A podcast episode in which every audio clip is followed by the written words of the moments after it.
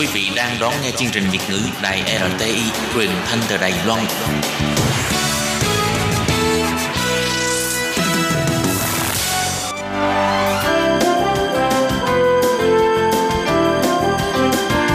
Xin mời quý vị và các bạn đến với chuyên mục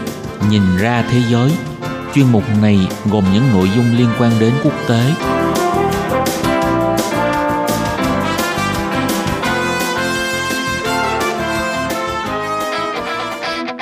Tường Vi xin chào quý vị và các bạn. Chào mừng các bạn trở lại với chuyên mục Nhìn ra thế giới để nắm bắt được những thông tin và sự kiện chính trị quan trọng đang xảy ra khắp năm châu. Các bạn thân mến, nội dung của chuyên mục ngày hôm nay bao gồm những thông tin như sau. Chiến lược của Triều Tiên khi dừng đàm phán hạt nhân Cử tri Anh đi bỏ phiếu để chọn ra người giải quyết thế bế tắc Brexit. Cuối cùng là đảng Dân Chủ công bố hai điều khoản luận tội Tổng thống Mỹ Donald Trump là lạm quyền và cản trở quốc hội. Sau đây xin mời các bạn cùng theo dõi nội dung chi tiết.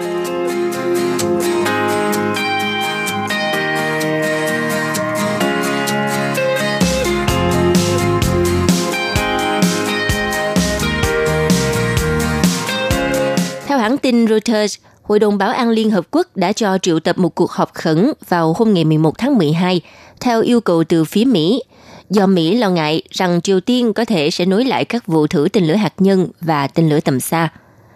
Trước đó thì đại sứ Triều Tiên tại Liên Hợp Quốc, ông Kim Song, hôm ngày 7 tháng 12 tuyên bố chấm dứt đàm phán với Mỹ và cáo buộc Tổng thống Donald Trump đang cố tình câu giờ. Và giờ sau đó thì Viện Khoa học Quốc gia Triều Tiên đã tiến hành một thử nghiệm rất quan trọng tại bãi phóng Sohae mà nước này từng cam kết đã đóng cửa. Theo chuyên gia cấp cao về Triều Tiên tại Viện Hòa bình Mỹ, ngài Frank Om cho rằng Bình Nhưỡng đang gia tăng căng thẳng khi nước này tin Mỹ sẽ không vội vàng ký thỏa thuận. Theo đó, Triều Tiên đã quyết định rằng nước này không muốn chơi ván cờ với Mỹ, mà khi Washington có được mọi lợi thế, còn về phía Triều Tiên thì không được lợi gì cả. Tuy nhiên, Bình Nhưỡng cũng sẽ tự trói tay nếu như tiếp tục thử hạt nhân hoặc thử tên lửa đạn đạo tầm xa, mặc dù hai bên đã nối lại các cuộc đàm phán hồi tháng 10 năm 2019 tại Stockholm, Thụy Điển. Song phía Triều Tiên tuyên bố đàm phán này thất bại. Theo chuyên gia Frank Om kết luận, rất có thể căng thẳng Mỹ và Triều Tiên sẽ trở nên xấu đi vì không có lối thoát ngoại giao nào mang tính khả thi. Nếu Triều Tiên cảm thấy mệt mỏi với các giải pháp ngoại giao về vấn đề hạt nhân, thì nước này khó lòng mà khởi động lại tiến trình đàm phán cấp chuyên viên. Còn một số chuyên gia khác cũng đã đưa ra bình luận về hành xử sắp tới của Bình Nhưỡng. Thạc sĩ Đông Nam Á thuộc Đại học Leiden, Hà Lan, Christopher Green khẳng định – Xung đột đang có chiều hướng quay lại, nhưng điều đó phần nào phụ thuộc vào những sự kiện diễn ra từ nay cho tới cuối năm. Nếu đàm phán giữa Mỹ và Triều Tiên có thêm tiến triển nào, Bình Nhưỡng có thể cũng sẽ vẫn tiếp tục gây sức ép, buộc Washington nhượng bộ thêm trong thỏa thuận phi hạt nhân. Trong khi đó, nhà phân tích Jenny Tao của đài CNN cho rằng động thái sắp tới của Bình Nhưỡng phụ thuộc vào việc nước này hiểu phản ứng của Bắc Kinh và Moscow ra sao – Cụ thể, liệu Triều Tiên có sẵn sàng kiềm chế để duy trì các thỏa thuận hợp tác với hai cường quốc này hay không? Theo ông Jenny Tao nhận định, sẽ không có gì đáng ngạc nhiên nếu diễn ra một sự kiện lớn như thử tên lửa đạn đạo xuyên lục địa hoặc thậm chí phóng vệ tinh trước cuối năm nay. Mặt khác, Triều Tiên có nguy cơ mất sự ủng hộ từ Trung Quốc và Nga nếu họ đưa ra các biện pháp quá khiêu khích, cũng sẽ không có lợi cho mục tiêu lớn hơn là tiếp tục phát triển kinh tế Triều Tiên.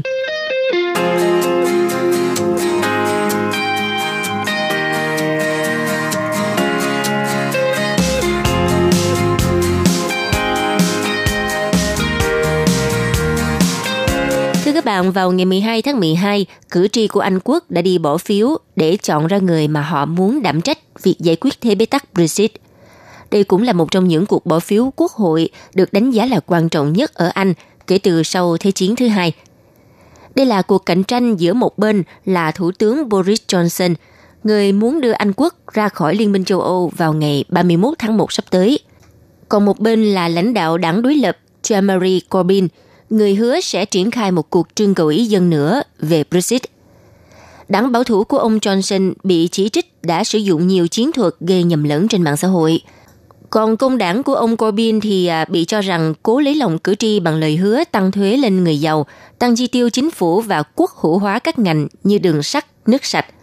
Tâm điểm của chiến dịch vận động này là dịch vụ y tế quốc gia, cơ quan được người dân đánh giá rất cao, nhưng lại đang gặp nhiều khó khăn sau 9 năm thắt lưng buộc bụng vì chính sách của chính phủ do đảng bảo thủ điều hành. Theo hãng thông tấn AP dẫn lời bà Jill Rutter, giám đốc chương trình của Institute for Government, là một tổ chức nghiên cứu phân tích độc lập ở Anh, nói rằng điểm nổi bật trong chiến dịch lần này là các chính trị gia không biết xấu hổ. Bà dẫn ra tuyên bố của Thủ tướng Johnson rằng đảng bảo thủ sẽ xây thêm 40 bệnh viện, nhưng trên thực tế thì con số này bao gồm rất nhiều bệnh viện đã tồn tại và sẽ được cải tạo. Lần này, 650 ghế trong Hạ viện Anh bị giành giật trong cuộc bầu cử diễn ra sớm 2 năm so với dự kiến. Thủ tướng Anh kêu gọi bầu cử sớm vì hy vọng thoát được thế bế tắc ở Quốc hội, khiến ông không thể thực hiện Brexit như mong muốn. Và hiện tại thì đảng của ông Johnson không có đa số ghế trong Quốc hội và càng bị ngắn chân sau khi à, đánh mất sự ủng hộ của đảng Liên minh Dân Chủ vì lo ngại Bắc Ireland bị đối xử trong kế hoạch Brexit của ông – có thể nói sau các cuộc thăm dò dư luận đều cho thấy đảng bảo thủ của ông Boris Johnson đang dẫn đầu, nhưng những cuộc khảo sát gần đây cho thấy tỷ lệ chênh lệch ngày càng bị thu hẹp. Công đảng của ông Corbyn khó có khả năng chiến thắng với mức chênh lệch lớn, còn các đảng nhỏ hơn hy vọng sẽ giành đủ số ghế để có thể bắt tay với công đảng nhằm ngăn chặn kế hoạch Brexit của ông Johnson – và tất cả các đảng đều lo lắng về phán quyết của cử tri vì nhiều người sẵn sàng từ bỏ đảng mà họ đã trung thành sau 3 năm nhùng nhằn vì Brexit. Đồng thời các mạng xã hội cũng đang trở thành chiến trường chỉ trích nhau. Mới 2 năm sau khi nước Anh trở thành trung tâm bê bối toàn cầu của vụ sử dụng dữ liệu Facebook vào các chiến dịch chính trị, các chính đảng lần này lại vẫn dội cho cử tri hàng loạt thông điệp trên mạng xã hội, mà nhiều thông tin trong số đó gây nhầm lẫn. Đảng bảo thủ đã đăng một video chỉnh sửa để khiến cho người xem có cảm giác là lãnh đạo đảng đối lập đã bối rối khi được hỏi về quan điểm đối với Brexit. Trong một cuộc tranh luận trên truyền hình sau đó, đảng này đã đổi tên tài khoản Twitter của họ thành một dịch vụ xác minh sự thật. Còn đảng lao động cũng làm việc tương tự bằng cách mở ra trang web mang tên Người trong cuộc và kêu gọi cử tri tin tưởng vào thực tế. Theo ông Matthew Goodwin, Nghiên cứu sinh tại tổ chức nghiên cứu Chatham House cho rằng các chiến thuật của đảng bảo thủ được áp dụng một phần là do lo ngại nguy cơ chính phủ rơi vào tay đối thủ Corbyn. Ông nói, chúng ta cần nhớ rằng đây là cuộc bầu cử có tác động lớn nhất trong thời kỳ từ sau Thế chiến thứ hai.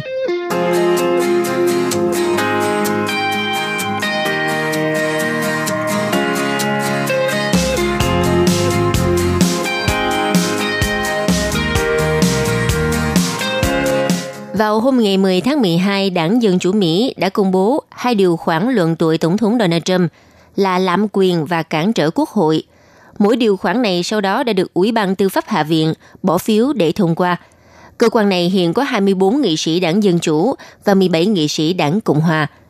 Sau khi các điều khoản luận tội được thông qua thì chúng sẽ được bỏ phiếu tại toàn bộ Hạ viện. Và dĩ nhiên với một Hạ viện do đảng Dân Chủ chiếm đa số thì kết quả là không khó đoán – Quy trình tiếp theo sẽ diễn ra tại phiên tòa của Thượng viện. Nếu như 2 phần 3 Thượng viện, tức là 67 thượng nghị sĩ, bỏ phiếu tán thành các điều khoản trên, thì Tổng thống Mỹ Donald Trump sẽ bị bãi miễn và Phó Tổng thống Mike Pence là người lên thay thế. Trong quá trình điều tra luận tội Tổng thống Donald Trump, điều khoản lạm quyền được thiết lập dựa trên cáo buộc rằng ông Donald Trump đã hoãn khoản viện trợ quân sự 400 triệu USD cho Ukraine mà Quốc hội đã thông qua để gây sức ép buộc Tổng thống Zelensky tiến hành điều tra đối thủ chính trị của ông là cựu Phó Tổng thống Joe Biden, là ứng viên đảng Dân Chủ trong cuộc bầu cử Tổng thống năm 2020.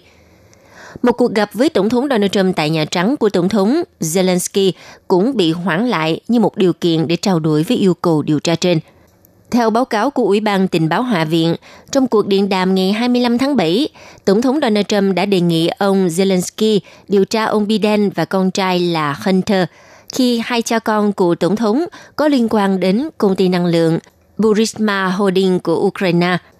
Ngoài ra, báo cáo này cũng cho biết, bất chấp việc thiếu bằng chứng về các hành động tham nhũng của cha con ông Biden, thì Tổng thống Donald Trump cũng đã đưa ra một đặc ân cho phía Ukraine nếu tiến hành điều tra. Đảng Dân Chủ cho rằng, việc Tổng thống Donald Trump gây sức ép đối với đồng minh nước ngoài là một hành động vi hiến khi làm dụng quyền lực để đạt được mục đích chính trị cá nhân –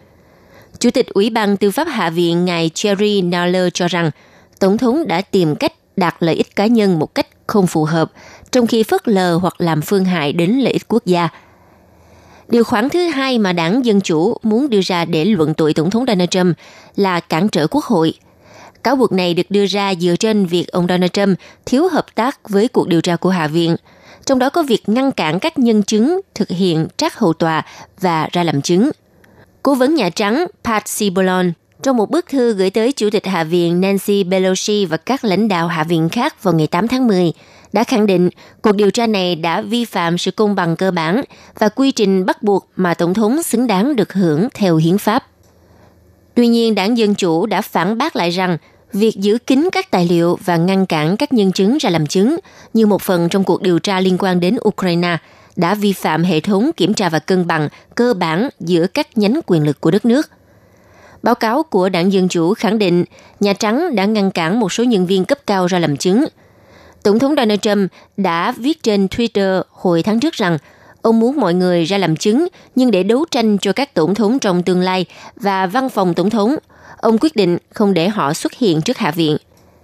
Mặc dù được chỉ đạo trực tiếp là không được ra làm chứng, nhưng một số quan chức trong chính quyền Tổng thống Donald Trump vẫn làm điều này. Cũng theo báo cáo của Ủy ban Tình báo, ông Donald Trump đã đe dọa các nhân chứng, những người xuất hiện trước Ủy ban Tình báo Hạ viện, như một phần của cuộc điều tra bằng à, cách đặt câu hỏi về lòng yêu nước của họ và biến họ thành mục tiêu để chỉ trích. Tổng thống Donald Trump và các đồng minh của ông trong đảng Cộng hòa tuyên bố rằng Tổng thống đã hành động trong thẩm quyền của mình khi ông đã hoãn khoản viện trợ quân sự Ukraine bởi những lo ngại về tình trạng tham nhũng của Ukraine. Thượng nghị sĩ Lindsey Graham khẳng định trên Twitter, những người phạm tội lạm dụng quyền lực chính là đảng Dân Chủ, những người đang thúc đẩy quá trình luận tội, chứ không phải Tổng thống Donald Trump. Tổng thống Donald Trump cũng đã phản ứng trước các điều khoản luận tội của đảng Dân Chủ bằng một loạt tweet khi cho rằng cuộc điều tra luận tội là một cuộc săn phù thủy, đồng thời cáo buộc Chủ tịch Ủy ban tình báo Hạ viện Adam Schiff tham nhũng. Ông Donald Trump cũng tuyên bố rằng các cáo buộc ông yêu cầu Ukraine can thiệp cuộc bầu cử năm 2020 của Chủ tịch Ủy ban Tư pháp Hạ viện Nadler là điều ngớ ngẩn. Ông ta biết rõ điều đó không phải là sự thật. Tổng thống Mỹ khẳng định rằng các quan chức Ukraine đều nói rằng họ không chịu bất kỳ sức ép nào. Thượng nghị sĩ Steve Scalise nhận định họ không có vụ án nào để luận tội cả, không tham nhũng, không trao đổi, không lạm quyền. Sự thật không đứng về phía họ. Đây là một động thái chính trị không thể thỏa đáng được dựng lên nhằm chống lại Tổng thống Donald Trump trong năm 2020. Trong khi đó, tại một cuộc họp báo, lãnh đạo phe thiểu số tại Hạ viện ngài Kevin McCarthy cho biết – nỗ lực này của đảng Dân Chủ là một điều gây lo ngại. Đồng thời, các đồng minh của Tổng thống Donald Trump còn cho rằng đảng Dân Chủ đang tìm cách luận tội Tổng thống như một cách để đảo ngược lại kết quả bầu cử năm 2016 và ngăn cản ông tái đắc cử vào năm 2020. Như vậy, các điều khoản luận tội được đưa ra trong cùng một ngày khi ông Donald Trump và đảng Dân Chủ đạt được sự nhất trí trong việc nối lại thỏa thuận thương mại với Mexico và Canada – Đảng Cộng Hòa đã nhiều lần chỉ trích đảng Dân Chủ quá tập trung vào việc luận tội thay vì những vấn đề quan trọng khác của đất nước như thương mại hoặc các vấn đề pháp lý. Thư ký báo chí Nhà Trắng Stephen Grisham cho biết trong một tuyên bố, thông báo hai điều khoản luận tội vô căn cứ sẽ không thể làm tổn hại đến Tổng thống, mà chỉ làm tổn hại đến người dân Mỹ. Những người mong đợi các quan chức mà họ bầu ra sẽ thay họ làm đất nước của chúng ta mạnh hơn. Bà Grisham cũng khẳng định Tổng thống sẽ giải quyết những cáo buộc sai lầm này tại Thượng viện và sau đó sẽ được miễn tội hoàn toàn bởi ông ấy không làm bất kỳ điều gì sai trái. Các bạn thân mến, vừa rồi là chuyên mục Nhìn ra thế giới do tường vi biên tập và thực hiện. Xin cảm ơn sự chú ý đón nghe của các bạn. Hẹn gặp lại trong chuyên mục tuần sau cũng vào giờ này. Bye bye! Quý vị và các bạn thân mến, sau đây là email của Ban Việt ngữ ctv a rti org tvk Hộp thư truyền thống của Ban Việt ngữ Việt Nam Miss PO Box 123 gạch ngang 199 Taipei 11199. Còn thính giả ở Việt Nam xin gửi đến hộp thư số 104 Hà Nội, Việt Nam